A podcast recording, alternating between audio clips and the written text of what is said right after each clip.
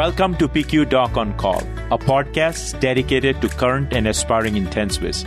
I'm Pradip Kamat, coming to you from Children's Healthcare of Atlanta, Emory University School of Medicine. And I'm Rahul Damania from Cleveland Clinic Children's, and we are two pediatric ICU physicians passionate about all things med-ed in the PICU. PICU Doc on Call focuses on interesting PICU cases and management in the acute care pediatric setting. So let's get into our episode. Here's the case of a 12 week old girl who is seizing and is limp, presented to us by Rahul. A 12 week old, previously healthy female infant was found limp in her crib and developed generalized tonic clonic seizures on the way to the hospital. Just as a background, the mother returned from work on a Saturday to find her daughter unresponsive in her crib. The infant had been left in the care of her mother's boyfriend, who stated that the daughter had been sleeping all day and just had a few spit ups. As the patient continued to have low appetite throughout the day and continued to be unresponsive in her crib, mother called EMS to bring her to the emergency department. Well, en route, the patient had tonic movement that did not resolve with intranasal benzodiazepines. The infant now presented to the ED being masked and Upon arrival at the ED, the infant was in respiratory distress, her vital signs showing a heart rate of 190, respiratory rate of 50 breaths per minute, and an oxygen saturation of 85% despite the bagging. She was intubated for seizure control upon arrival at the ED. Her physical exam in the emergency department revealed bruising on the right neck region and otherwise was unremarkable. A non-contrast head CT showed no acute intracranial abnormalities.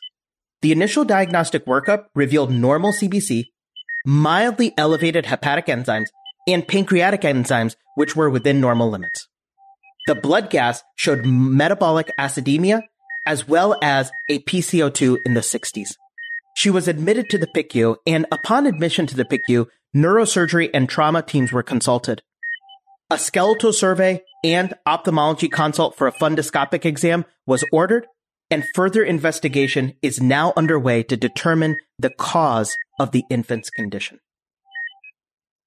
Rahul, to summarize key elements from this case, number one, patient was left with mother's boyfriend.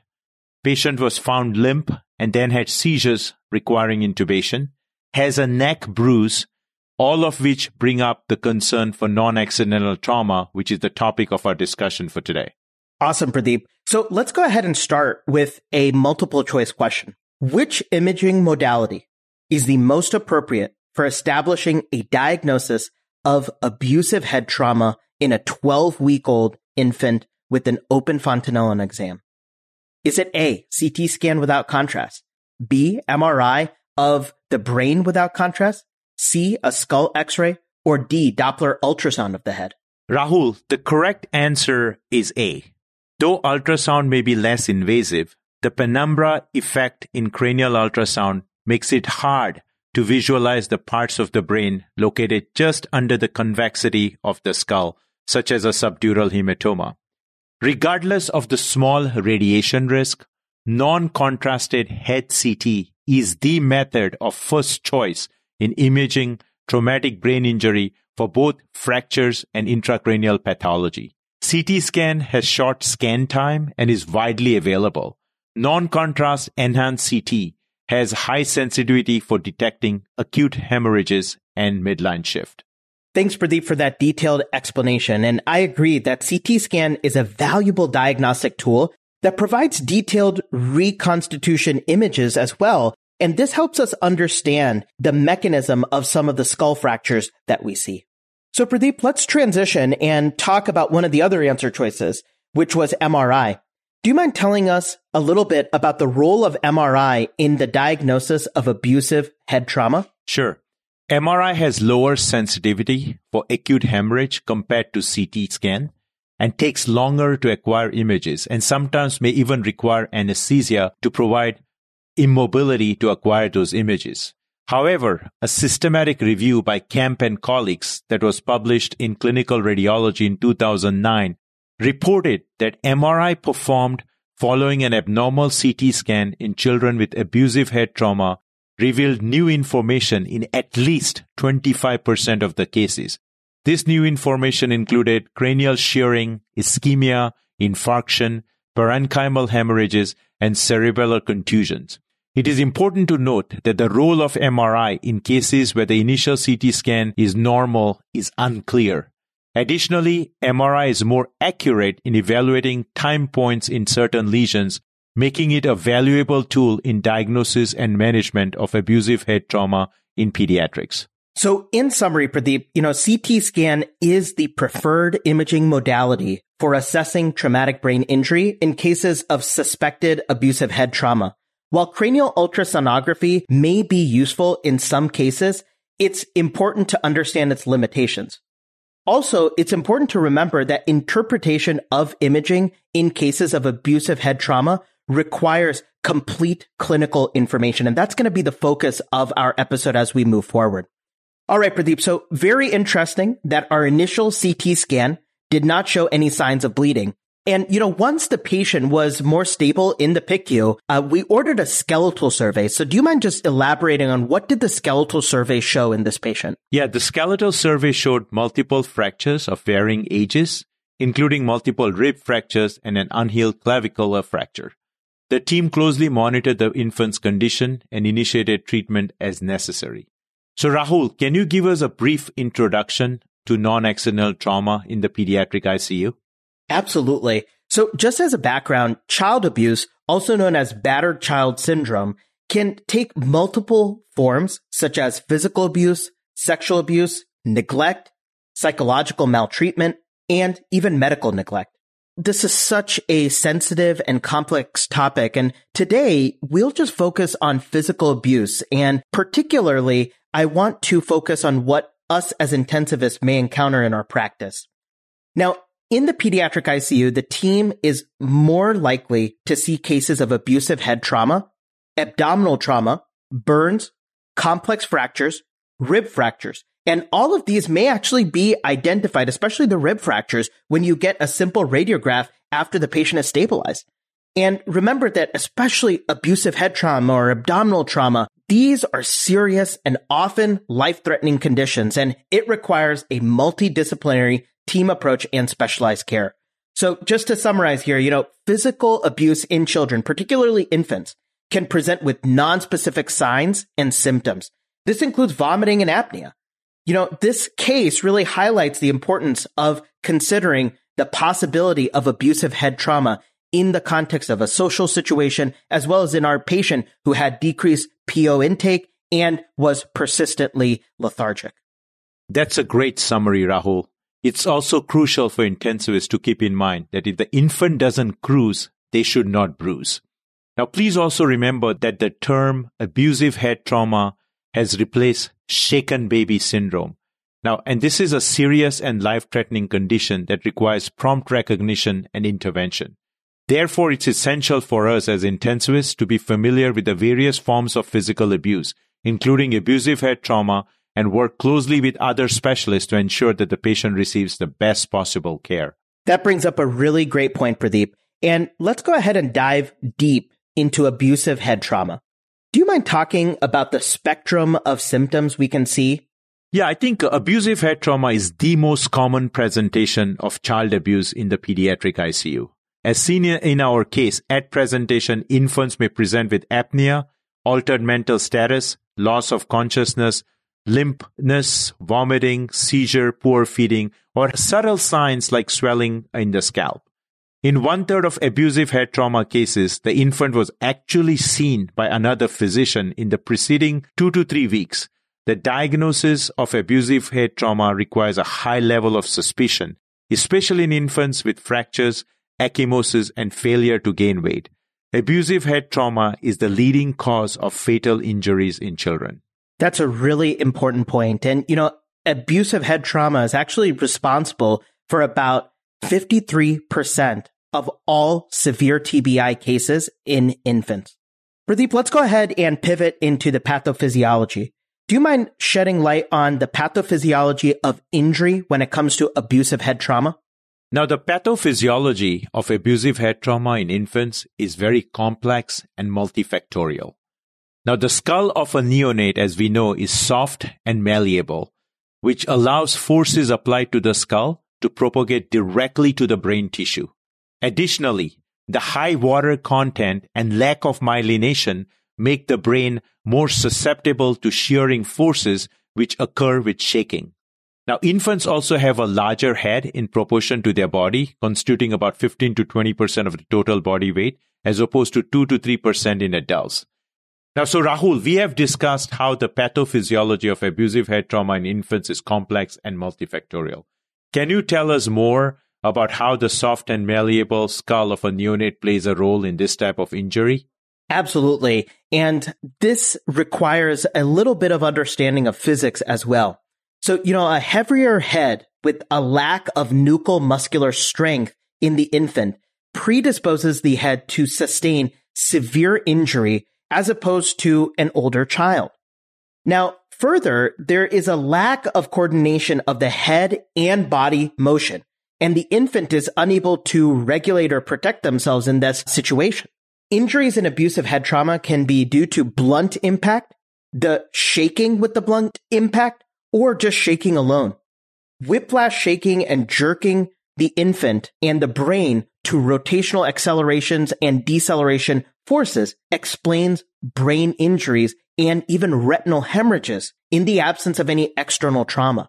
So it is that force that is transmitted internally, which is very key in abusive head trauma related to NAT. The resulting traumatic brain injuries can have devastating and long lasting effects on the child's cognition as well as overall development.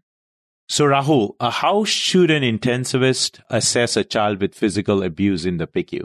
Absolutely. That's a great question. And I want to emphasize something you told me throughout fellowship that pediatric ICU is a team sport.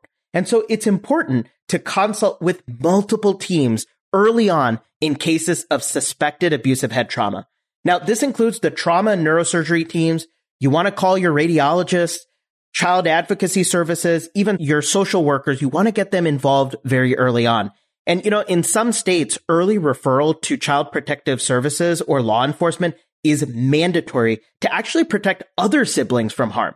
Now, by involving all of these specialized teams and agencies, we as a team can ensure that there's a comprehensive approach to the diagnosis and management of non-accidental trauma. Absolutely, Rahul. The first step in diagnosing abusive head trauma is to obtain a detailed history from the parents or caregivers. It's important to determine if the child was brought to medical attention or neglected after the traumatic event. Additionally, we need to assess whether the child's development level is consistent with the proposed mechanism of injury and whether the alleged events account for all injuries.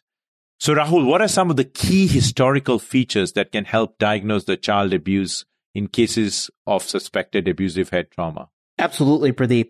So with that background, I do want to highlight a study, and this was a retrospective study of about 160 children, and 30% of whom met criteria for physical abuse. Certain historical features had a really high specificity and positive predictive value for diagnosing child abuse. Very interestingly, in this study, having no history of trauma had a specificity of 0.97 and a positive predictive value of 0.92 for abuse. Among the subgroup of patients with persistent neurological abnormality at hospital discharge, having a history of quote, no or even low impact trauma had a specificity and positive predictive value of one for abuse. So in summary, a detailed history is crucial in diagnosing abusive head trauma, as certain negative historical features, such as no history of trauma and low impact trauma, have high specificity and positive predictive value for diagnosing child abuse when the clinical suspicion is high. Certainly. In our case, the mother's boyfriend claimed that the baby fell from the crib onto the hardwood floor. However, falls from less than five feet, unlikely to cause moderate or large subdural hematomas in children and are rarely fatal. It is important to note that scalp contusions or lacerations are common in such falls, while a skull fracture though rare, is typically linear and located in the parietal region without associated intracranial hemorrhage. So, Rahul, in our case, the patient had mild transaminitis. Can you comment on abusive abdominal trauma? Absolutely. So let's go ahead and kind of shift from the head to the abdomen. Now, certainly abdominal trauma in the PICU is an important topic to discuss. In our case, the patient had a mild transaminitis, which kind of leads us to question the possibility of abusive abdominal trauma. Now, it's important to note that abusive abdominal trauma is actually the most common cause of abdominal injuries in children under the age of two. The outcome for patients with abusive abdominal trauma is also worse than those with accidental trauma with a mortality ranging up to 30%, as opposed to say they got in a bike accident, etc., the mortality is about 5%. So the symptoms are going to be relatively nonspecific. They can include things like vomiting or a whole presentation of suspected gastroenteritis, and this may even delay the diagnosis. You know, the most common injuries in abusive abdominal trauma involve the liver, kidney, and spleen with the liver just being a little bit more common than the spleen. It also can involve the stomach and the intestines, but that is a little less likely. So if a child presents with pancreatitis after a reported fall, you should really have a high index of suspicion for abusive abdominal trauma. And this is again where history is going to play an important role. So Rahul, let's keep building on this diagnostic framework. Besides history, what else would you emphasize? Certainly. So, you know, in addition to obtaining a thorough history, the next step is going to get a comprehensive physical exam. Now, it's essential to document any skin findings, oral lesions, eye findings, as well as to take photographs and place them in the EPIC or EMR chart with the appropriate date and time. And Remember, even checking the back and turning the patient, it's very important for you to get the comprehensive physical exam. The next step is to really make sure the patient is stable to go down for imaging. And this patient got a CT scan in the ER, but CT is going to be very helpful in the acute phase to determine the need for even neurosurgical intervention. MRI later on may be used to evaluate things like diffuse axonal injury, ischemia, cranial shearing, infarction, etc. But in that acute phase, CT is going to be your go-to. Now, a skeletal survey should be obtained to assess for fractures. And if abdominal injuries are suspected, you may want to couple your head CT with the CT of the abdomen, and uh, that can be done at the same time. Now, additionally, CBC and CMP coag studies and pancreatic enzymes should be ordered or even trended. Now, an ophthalmology consult for retinal hemorrhages is crucial as they cannot be specifically dated and may even clear quickly. So early examination is important and you may just want to coordinate with your neurosurgeons as to when would be the optimal interval to dilate the eyes so that everybody is on the same page during the neurological checks. Lastly, in very unfortunate cases, postmortem examination is going to be recommended for children who are going to die from unexplained causes or abusive injury. To summarize, retinal hemorrhages are a common finding in fatal cases of abusive head trauma and are seen in almost 85% of the cases, with a spectrum of disease such as extensive hemorrhages leading to retinal tears, detachment, and vitreal hemorrhage. While retinal hemorrhages are not specific to abusive head trauma, they can be easily distinguished based on history, imaging, and clinical evaluation. Conditions such as birth trauma can cause retinal hemorrhages.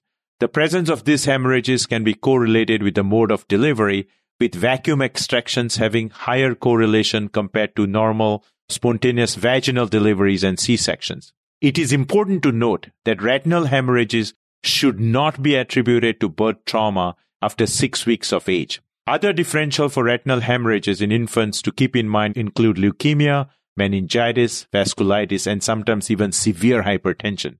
However, by and large, keep NAT on the top of your differential when you see retinal hemorrhages. So, Rahul, how would you outline your general management framework if the history, physical examination, and diagnostic investigation suggest a diagnosis of abusive head trauma? Absolutely, Pradip. And I think that this is very patient specific, but let me give a general framework. You know, in managing a child with non-accidental trauma, the first step is to prioritize acute medical and surgical management of the child's condition, which includes following the same principles used for traumatic brain injury and polytrauma. This involves early consultation with neurosurgery and trauma teams, implementing cerebroprotective measures for intracranial pressure management and prevention of secondary brain injury. And we have a whole episode highlighting cerebral protection in the setting of trauma. So feel free to check those out. Other things that we want to make sure for best practices is to have lung protective ventilation strategies. Remember, these kids can end up, unfortunately, having uh, pulmonary contusions that can progress to ARDS. You want to provide adequate analgesic sedation, making sure you're paying attention to your fluid balance and correcting any necessary laboratory abnormalities. And, you know, in the setting of our particular case with abusive head trauma, making sure you're trending sodiums and kind of keeping it on the higher side is going to be beneficial. You know, the TAXI guidelines are really great and uh, they can be followed for any recommendations for blood and platelet transfusion. We've also discussed transfusion medicine in the PICU in prior episodes. Rahul, let's close this episode with some key summary uh, take home points. This uh, was really fun, Pradip. And, you know, our case today highlighted the importance of maintaining a high index of suspicion for non-accidental trauma in infants and in young children. You know, the infant in our case had clinical findings inconsistent with the history provided by the caregiver, leading to a diagnosis of abusive head trauma. Now, abusive abdominal trauma should be considered in cases of non-accidental trauma with the high mortality rate and common injuries to the liver, kidney, spleen, and intestines. A team approach is crucial in the management of NAT in the PICU involving specialists from trauma, neurosurge, child advocacy, radiology, and social services. Early recognition and intervention are essential in improving outcomes for these vulnerable patients. This concludes our episode on child abuse. We hope you found value in a short case based podcast. We welcome you to share your feedback, subscribe, and place a review on our podcast. Please visit our website, picudoconcall.org, which showcases our episodes as well as our Doc on Call management cards. PICU Doc on Call is hosted by me, Pradip Kamat, and my co host, Dr. Rahul Damania. Stay tuned for our next episode. Thank you.